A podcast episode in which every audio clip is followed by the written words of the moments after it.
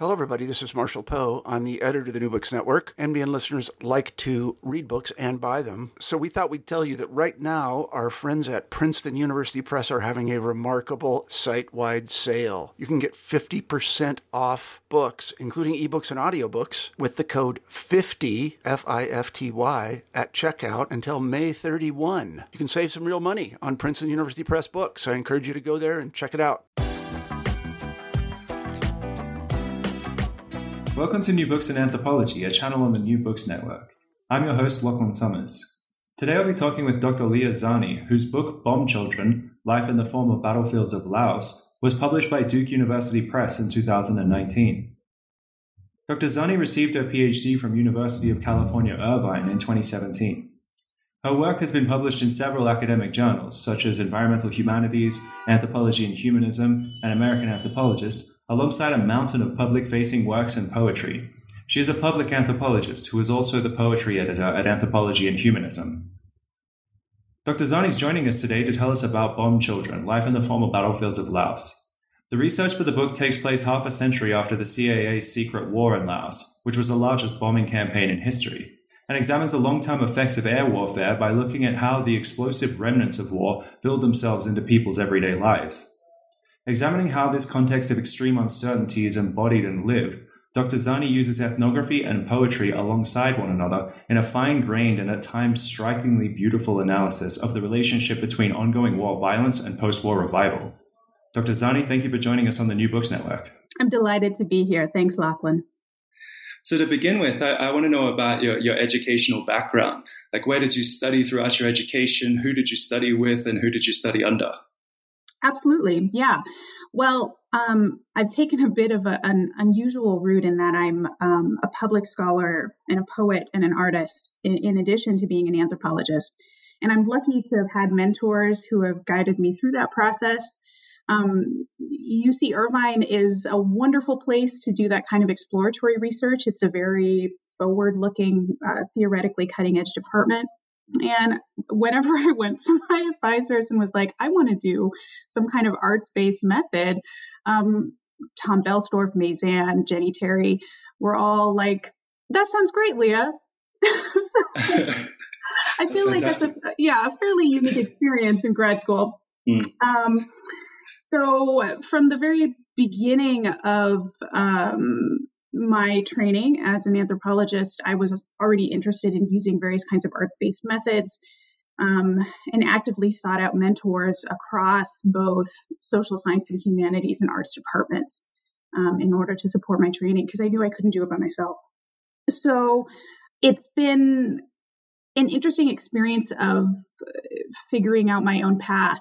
For example, I uh, I took classes, um, drama classes, to try to come up with a more embodied um, ethnographic method where I was really wow. rooted in my in my own body.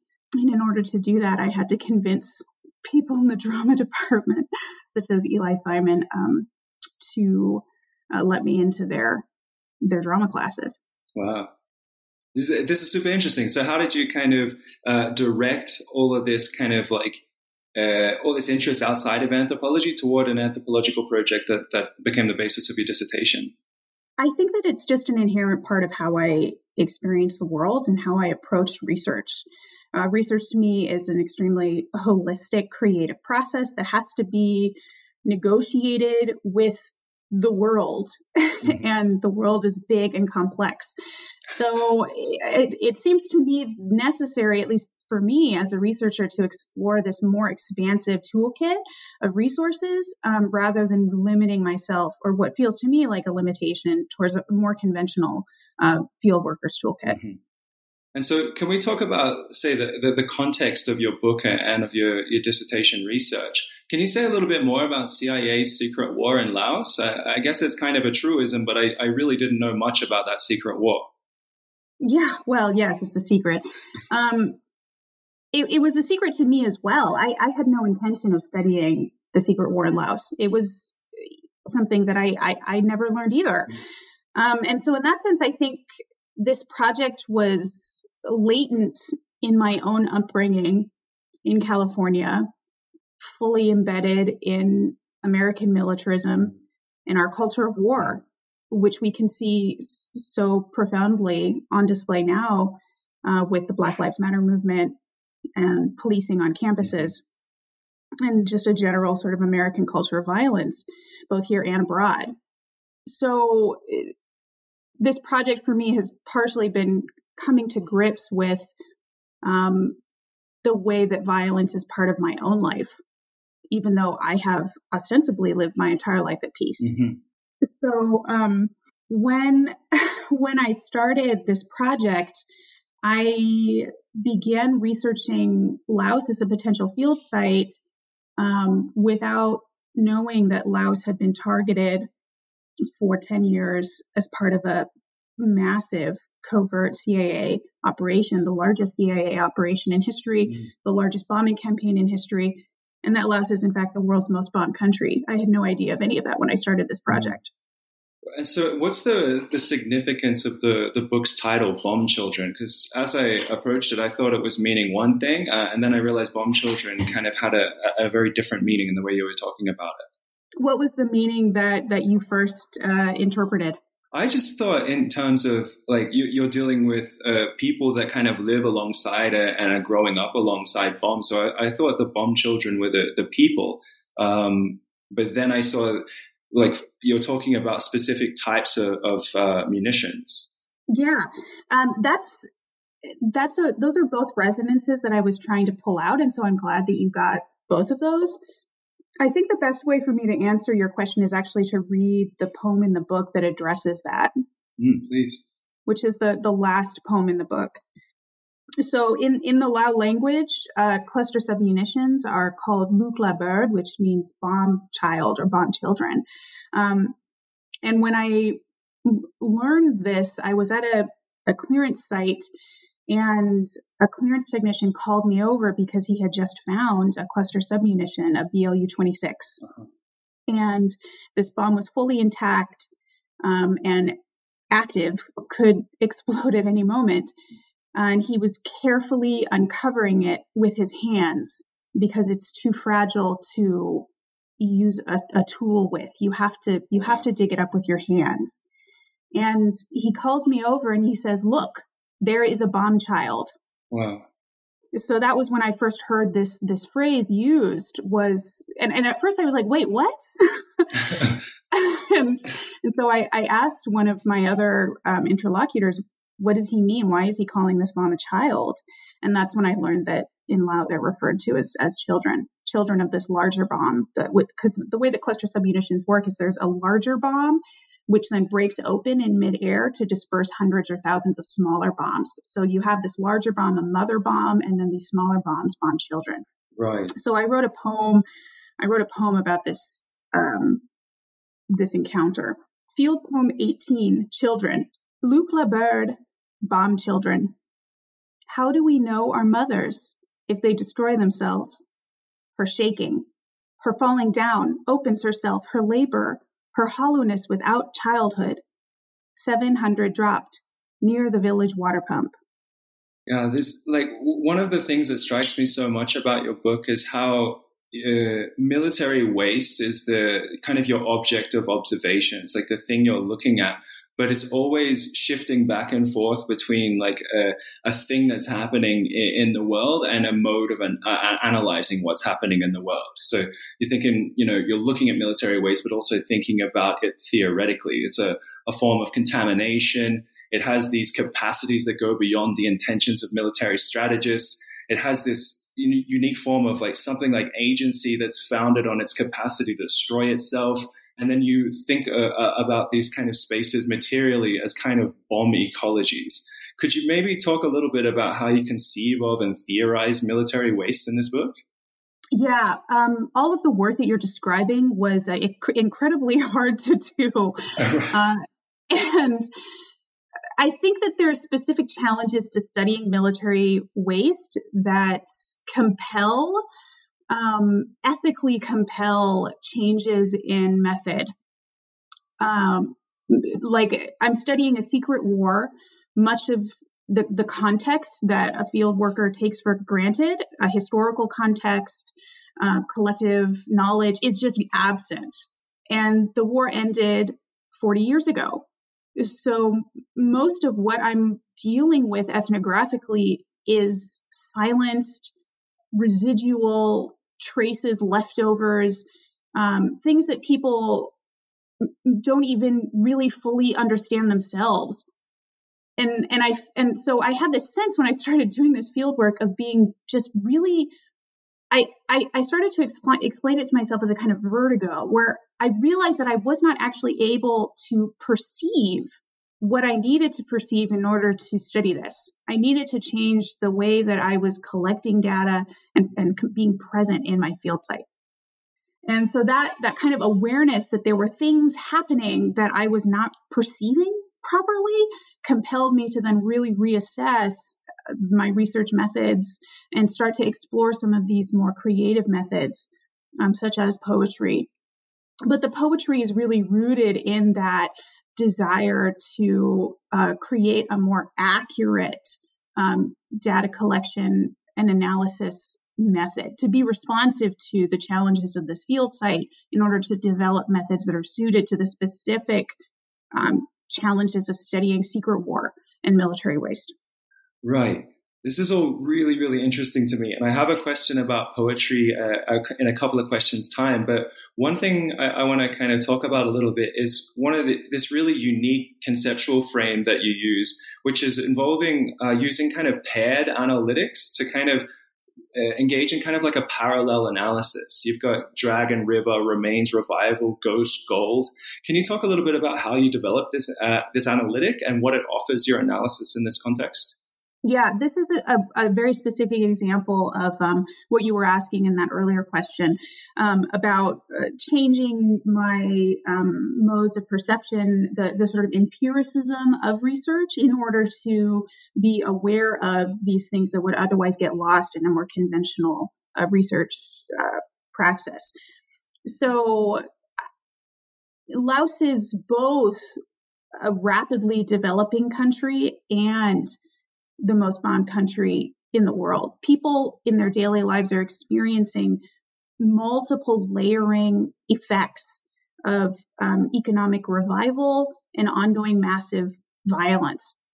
And I realized very quickly that in order to understand the cultural dynamics that are provoked by um, military waste, it was necessary to look at both of these processes simultaneously without collapsing them into each other.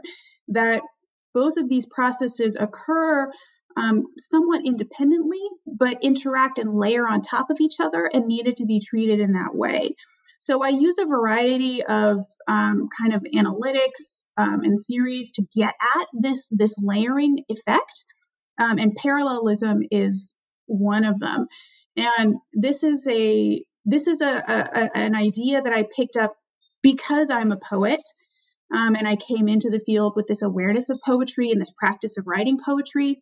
Um, parallelism is a, um, a poetic practice in, in Southeast Asia. It's not limited to Laos, in which poems are split across multiple columns, parallel columns, and, and you read across the columns or you read down each column. So there are multiple readings within each poem and each poem is structured by these, these gaps between columns.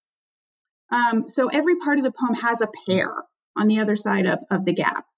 And so this, this poetic tradition, as I started reading more Lao poetry and writing more poems myself in the field, I really started to realize like the, the incredible um, resonance of this, this poetic form um, for creating my own independent theories about post-war culture in Laos. Um, I also started, as my Lao language skills got better, started to notice that people were using parallelisms in daily life to talk about many of these things that I was studying. Um, so, in parallelisms are a, a common feature of um, everyday life in Laos. People will mention um, some something good and something bad at the same time, and then these two sort of statements kind of hang in a balance together with this this necessary fruitful gap between them. And once I had picked up on this parallelism tradition, I was able to sort of hear those fruitful gaps. yeah, I, I find this so wonderfully interesting as a process of kind of like refusing to kind of uh, to collapse the story down to one side or another, to kind of let these things sit together in a in a really productive tension. Um, but my favorite example of parallelism that, that you're using is in the second chapter where you're talking about Lao development and the gold mine that's also a ghost mine. So on the one hand, you're talking about how future oriented projects of revival reanimate remains from the past. So this revival remains dyad is one of the, the parallel analytics that you're using here. Um, but you also use the ghost mine and the gold mine as a related parallel analytic, but it's one that emerged completely by chance. Like your interpreter accidentally said ghost mine when they were translating gold mine. And you use this slippage as a central focus in this chapter, but you don't try to theorize or explain why your interpreter made that slip up. And as I was reading, I could imagine somebody trying to stabilize that moment as, as structural or identify some kind of cause for it. But you let the slippage stay there as an accident in order to better conceive how accidents are meaningful. Could you maybe recount for us this moment and explain what you're driving at here by leaving this moment kind of unsteady? Absolutely. I love that question. Yeah. So I, I, was visiting this this area around this gold mine, which is incredibly important to the Lao government's development plan. It's a kind of centerpiece, the, the jewel in the crown of, of the Lao um, economic development story, which they which is one of increasing uh, wealth so I was, but this is this, the gold mine is right in the middle of one of the most heavily bombed parts of Laos. And the gold mine itself is built right on top of what was a, um, a communist hideout during the war and was massively bombed. So they, before they dug up any gold at this mine, they were digging up bombs. The first things that were dug out of this mine were bombs, not gold. So the, the mine itself is already existing in this a, this kind of like strange place that I that the whole book is in, and which I was I'm trying to describe about needing to pay attention to, to multiple layers of things at once. And here they are at the mine, like they're physical layers in the soil, uh, layers of bombs, layers of gold, layers of historical artifacts, layers of ghosts that are all being dug up at the mine at once. So I'm, I've been invited into this territory by a clearance organization to do research in the community. Um, and my translator and I go to a village that's known for its war scrap trading. So these people are also digging things out of the soil. They're digging up bombs and they're selling them on the black market. And I'm talking to one of these um, black market traders, and she's she's telling me stories about the the runoff from the mine being full of bombs. Mm. And she's talking about finding all these bombs downstream from the gold mine. And my translator is helping me follow along with the conversation. And my translator accidentally says ghost mine instead of gold mine. And I look at my translator and I'm like, wait, what did you just say? and, and in that, it was a strange moment because I realized because I my Lao is good enough that I can follow along with the conversation as well. I realized that we had been talking about ghosts the whole time. Huh. That the entire conversation had kind of been animated in the background by the war dead that that lived in the village, by this this this war scrap trader's family. Her brother had died in a bomb explosion when she was a child others had died in the village as well. That uh, I, I, had also heard ghosts uh, were being dug up at the gold mine and possessing mine workers. That there's this whole sort of language of ghosts that was present in the conversation without being overtly voiced. And it felt like that slippage between gold mine and ghost mine, it felt like an important slippage. Mm. It sort of opened up a possibility within the conversation for us to talk about this hidden narrative of ghosts that had been present the whole time. And so once our my interlocutor realized that I had heard ghost mine instead of gold mine, suddenly the entire conversation switched and we started talking about ghosts. And she starts telling me about her brother uh, dying in that explosion. And she tells me a story about um, other people in the village who have died as well, and what it's like to live in a village where people are dying in these bombs that are exploding 30, 40 years after a war ended. But I don't think that second half of the interview about ghosts would have happened if I hadn't been receptive to this translation accident between gold mine and ghost mine. And those kind of everything that's happening in Laos is, from a certain perspective, a kind of huge accident. Like unexploded ordnance are generally referred to as accidents. And while I politically reject that language because I think that bomb a bomb explosion is always intentional.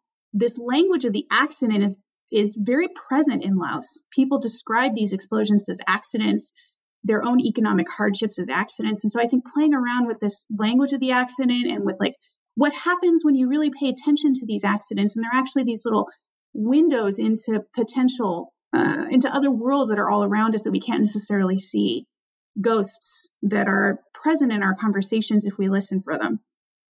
Right, and this to me is just so fascinating. Um, it, like I, I really admire the way that you kind of that you dig into living with accidents rather than you know root causes of accidents, and you kind of sit with what it is to to kind of live uh, in an an accident prone region, or for lack of a better term. And I'm wondering if this kind of relates, uh, you know, living with accidents and the language of accidents and you're kind of you're sitting with the the slippage between ghost and gold mine does this relate to, to some of your arguments you make early in the book about the place for, for thin ethnographic description in anthropology where you say that given the security concerns and the unknowability of the stuff that you're researching you're open to using a thin description rather than thick uh, where you can uh, you, you say that it's a, an approach that uses not knowing as data rather than the absence of data. Is this related here? Absolutely, yeah.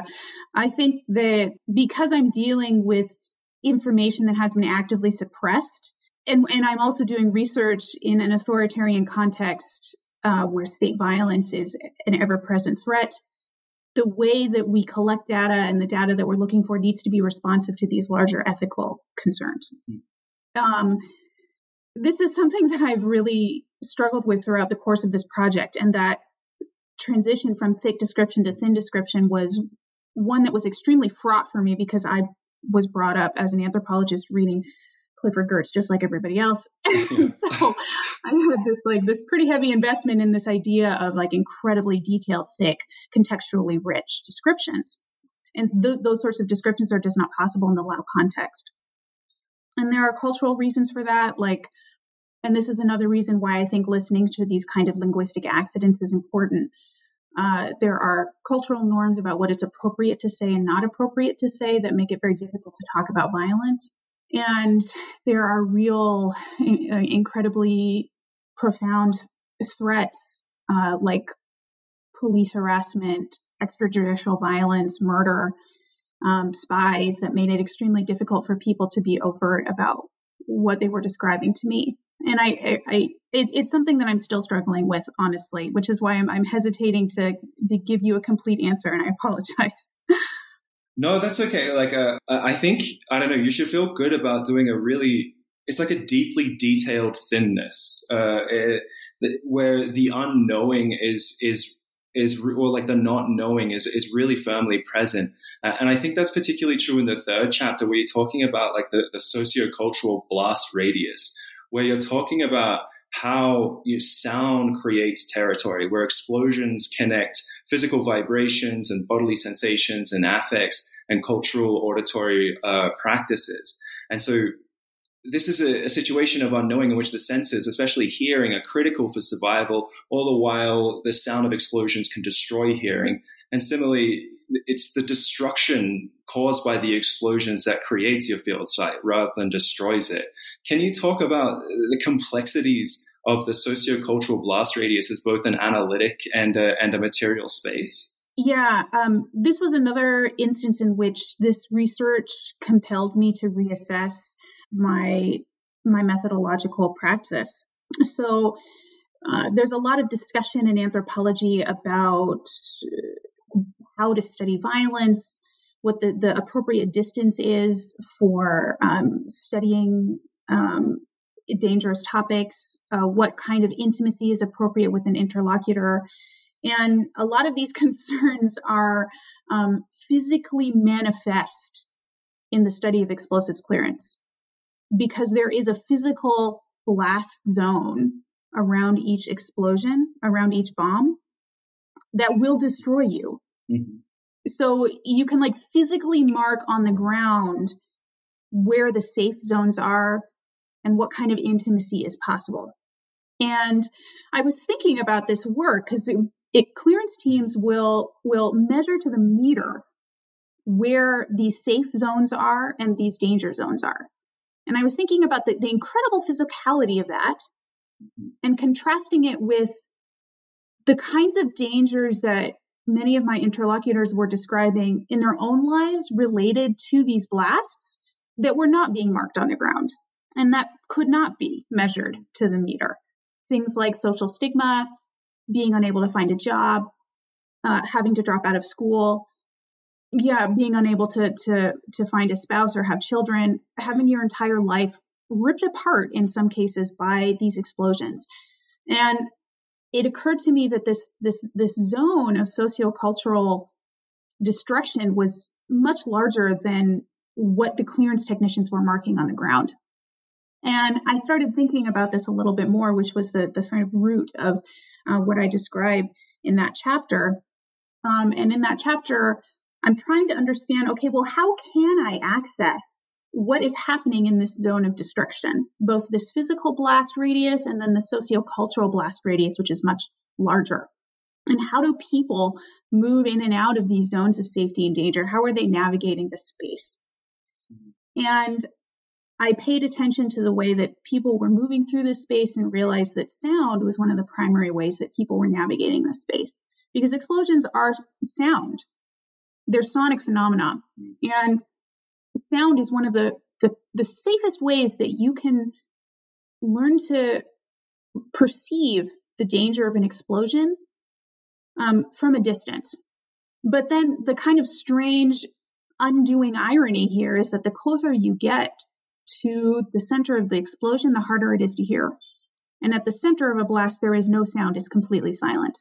And you're dead. Right. so there's this like, there's this strange, surreal sonic territory where at one extreme, there's total silence. And at another, um, there's also total silence because you're so far away from the blast you can't hear it anymore. And so you need to find this like what zone in the middle where you can still hear the explosion so you know where it is and if anybody's hurt and what needs to happen, but not so close that you yourself are physically hurt. Um, and different people he- hear in this this area differently. So one of the sort of vexations of this field work was that I could never hear these ex- these explosions from afar. I just didn't have the um, the, the, the, sonic attunement that many of my my bomb clearance uh, interlocutors had. So it frequently this would happen. Someone would say, "Oh, did you hear that? That was an explosion. They're they're demolishing bombs on the other side of the valley." I never heard it. Wow. Uh, and so that kind of attunement of the senses to perceive and locate oneself within this this blast radius, the sociocultural blast radius and physical blast radius, is is the focus of that chapter. Right one thing that's really striking me as you're talking uh, through what, what, it is to live in the socio-cultural blast radius are these kind of these dual arguments I see you making about like temporality and, and disability. Uh, and I'm going to try to ask this question. I'm not entirely convinced it's going to come out, um, but you're you're once talking about haunting as a material thing, in which old bombs suddenly resurface in the present but you're also talking about living with old bombs as being an exposure to risk that is constitutive of the everyday life, of everyday life. And so the division between a past bomb and a present bomb kind of disappears. But moreover, when omnipresent risk is constitutive of social life, you know that this also disrupts binaries between survivor and victim and between abled and disabled. So I'm interested in the argument you make about haunting as a material form and how it relates to the argument you're making about disability and debility. Yeah. So I originally came to this topic as a disability scholar. Mm-hmm. Uh, and that's what originally brought me to Laos is that I was going to do a project on on disability and on the prosthetics clinic. So what the the theoretical lines that you're tracing are evidence of that much earlier project around disability in particular. Uh-huh. So the, the the kind of the big question that I started to ask myself beginning with my very first field work in Laos, which was in 2012, was is being in danger a disability? Mm. Like all of these people are subject to ongoing statistically likely danger. Like risk is this omnipresent force. Right. And it has these huge impacts on one's life, whether or not you're actually maimed in an explosion. This is referencing back to the sociocultural blast radius. Mm-hmm. That people who are caught in the radius of these bombs can experience huge disabling impacts regardless of whether they're actually physically harmed. And so trying to understand the kind of um, the, the necropolitics of widespread risk has been one of the challenges of this project. And I think hooks up to other large related projects around, for example, climate change, where the nature of risk itself changes because the entire context has been transformed or contaminated in a way that is almost beyond our ability to understand. That human activity, in this case, in my research, it's war, has utterly transformed everyday life. Mm. And certain things are now likely that were unthinkable mm. a century ago. And daily life has been kind of twisted and shaped by this ever present violence in a way that isn't necessarily warlike. It's just a kind of new space. It's like a new ecology. Things have just are now just different and trying to understand those transformations, the way that militarism affects everyday life and how to understand these sort of kind of larger worlds that we're in now, the way that this uh, long-term impact of um, the Cold War and the Vietnam War is we are now only starting to understand the long-term impact of of these these styles of warfare. Is this related to the kind of one of the broader arguments of the book, which is that post-war zones are their own cultural form or area study? Could you could you kind of elaborate upon that argument a little? Yeah, I, I, I as I started to do my my literature review for this book, I noticed a trend, which was that what little had been written about military waste in anthropology had been written as a kind of side project, a provocation, because the anthropologist's field site had been contaminated and they felt compelled to study military waste. It was never the original intended topic of study. Mm-hmm. And in that sense, I think my book might be one of the first where it's like specifically intentionally about military waste. And I was thinking about the way that these, mm. in each instance, military waste was treated as a unique case, like Sierra Leone, Ireland, Sri Lanka, whatever the thing is, it was treated as a unique case. And yet, what was happening in each of these unique cases was highly relevant to what I was looking at in Laos. Right. Yeah, and I was also thinking about the the history of militarized area studies, where area studies in academia have historically largely been imperial projects hooked up to different right. programs of warfare. Like Southeast Asian studies has historically been a product of uh, the Cold War, and realizing that I think it's actually that, that military waste now in its sort of global reach um, and the, the way that these risks are becoming endemic um, compels a more focused global analysis of these this as a as a phenomena worthy of study in and of itself. No longer as a collection of disparate cases but as a larger phenomena deserving of shared theories and resources and methods. And that's what i that's part of what i'm trying to do with this book. And this back this idea of um, like as being in danger of disability that that's one of the questions that becomes much easier to ask when you're dealing with post-war zones as a cultural or area studies. That's a question that you could ask in a variety of different zones and that becomes easier to ask when you can look at sierra leone and sri lanka as part of a shared terrain of military wasting rather than as separate cases that have nothing in common. Right. So th- this book is uh, full of really lyrical and wonderful writing, uh, but the chapters themselves are separated by a type of writing that you call field poems. Uh, they're all numbered, and so it seems like you must have written like dozens and dozens of them while you're researching. Uh, I'm wondering, like, if you could talk a little bit about these poems and, and the idea of poetry as method, and and how how you kind of came to work with poetry in a post-war context. Yeah. I didn't intend to write poetry for this project, though I had an existing practice as a poet prior to starting my fieldwork in Laos. And I guess one of the themes that's running through this entire interview is mm-hmm. I wanted my my theory and my method to be supple and responsive to the specific needs of this topic. And as I explored my own uncertainty about how to carry out this research, I found myself intuitively crafting poems. So I'll tell you about the first the first instance of this happening. So this was back way back in 2012 when I first went to Laos. Mm-hmm. And yet again, I had been, invited by a clearance team to do research in an area that they were clearing. And I went to this this this area.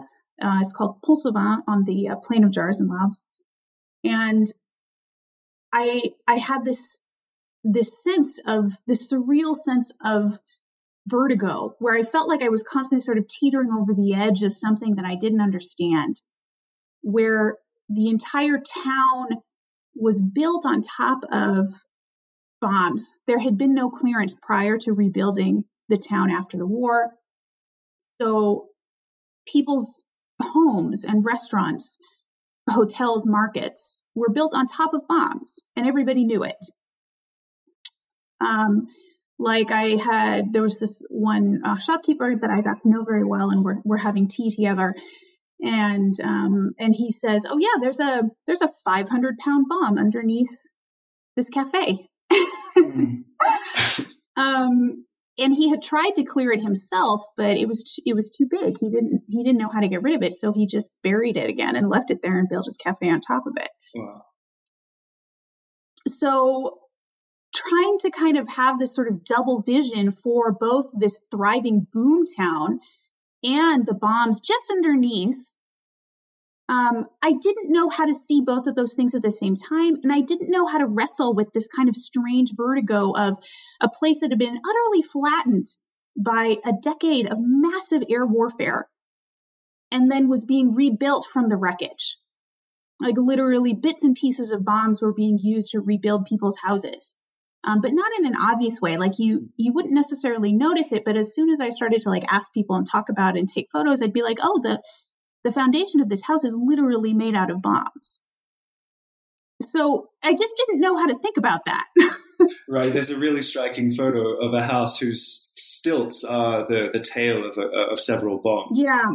Yeah. Um, and so I, during that same fieldwork encounter, uh, I went out into a, um, a village and I'm walking through this field and it's just full of bombs, all sorts of different kinds of bombs in the field. And um, the the man that I'm with, he leans down and picks up a handful of earth and he shows it to me. And I can see there are little black bits of things in the soil.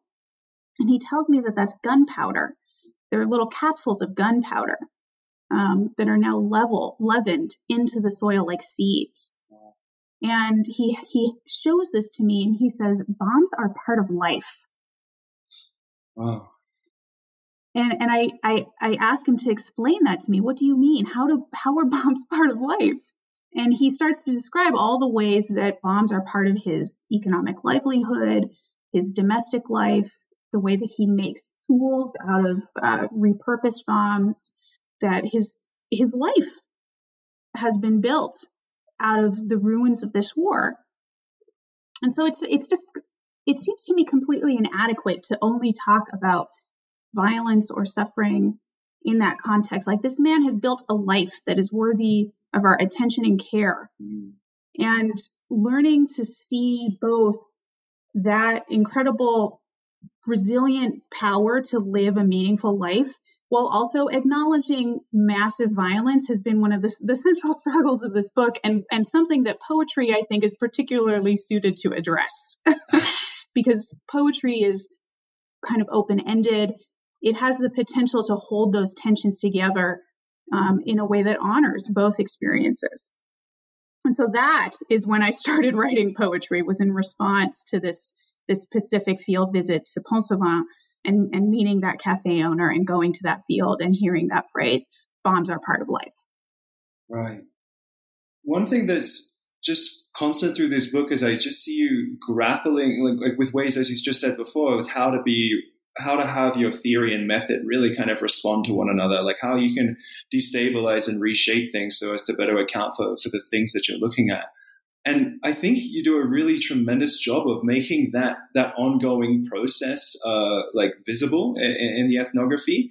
Because to me, ethnography, like one of the good things about it is that you know you reject the ideas that you have the answers beforehand, and you try to show concepts in process. But often in the writing, that sense of process is lost. But at, at, several moments throughout your book, I see you, you know, referring to, you know, how good you were at this point in time in your research uh, at Lao language, or referring to the interpreter that you're working with.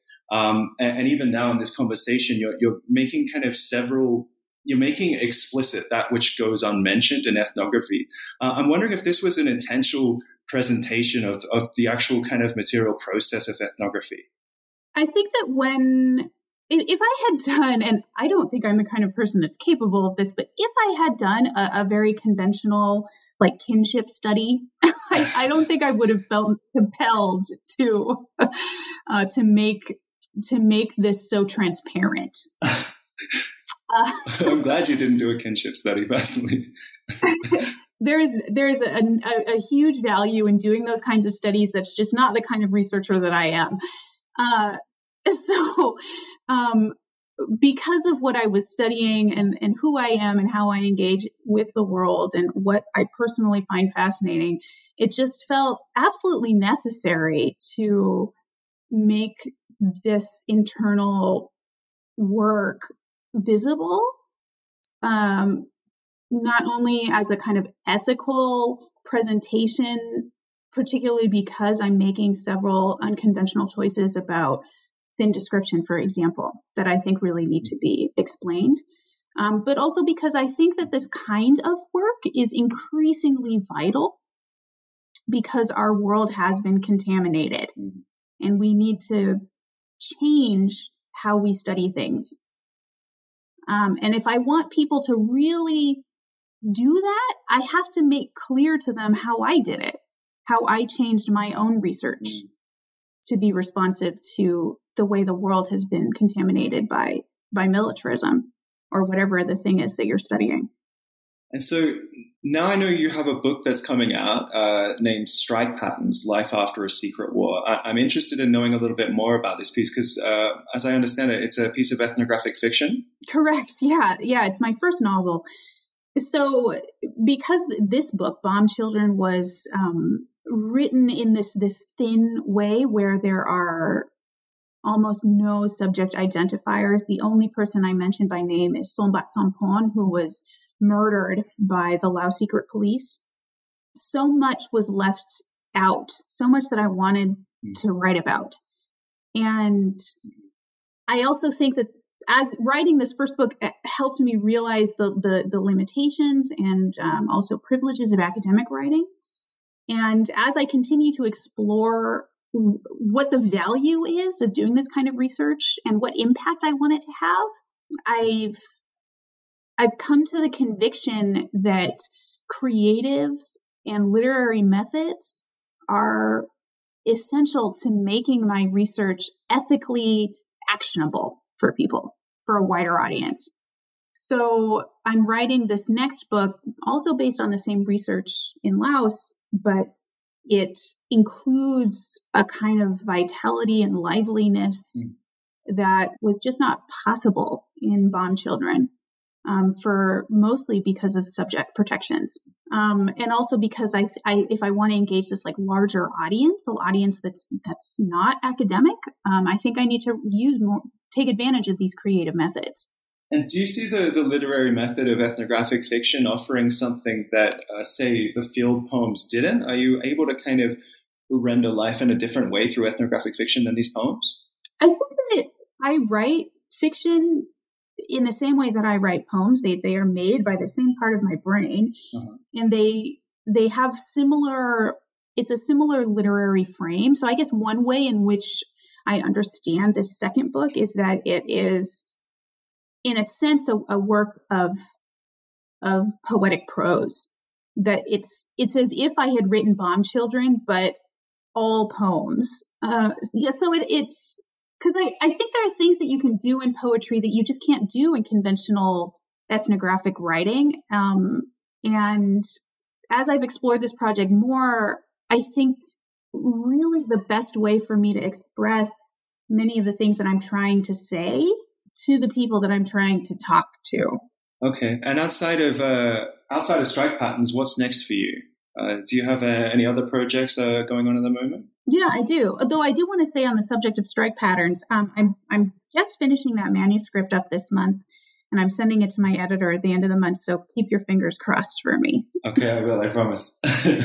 um, yeah, the other project I'm working on, and and this is a very much in development and on the drawing board, um, is an exploration of um, high explosives in, in America, a kind of uh, ethnographic historical analysis of, of the way that high explosives have shaped modern American culture. Mm. And this book is uh, begins in my hometown, Albany, California, which was also the site of America's first high explosives factory. Mm. This was something that I never knew growing up, even though the factory was less less than a mile from my house. And the factory actually exploded and wow. uh, completely changed the the shape of the um, of the coastline in this area. Huh. And uh, and this was, you know, 100 years ago, so it's still definitely within our our cultural memory, and yet has been completely erased. Huh. And most of the people that died in that explosion were uh, Chinese laborers at the factory. Their names have gone have been completely just vanished from history. Um, and, and, and it looks like it's highly probable that they were buried in mass graves, Ugh. unmarked. So this this is a history that is very much local, rooted in my own hometown, which I never learned about. And in many ways, it's the the other side of the coin for what happened in Laos. Like the violence that I'm studying in bomb children and strike patterns has its obverse, which is the way that people are killed by these same weapons mm. in America when we manufacture them and test them. Right.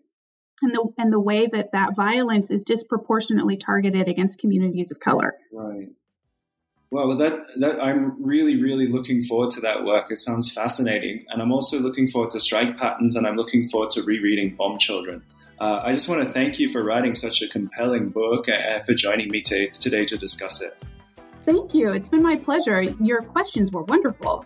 thank you.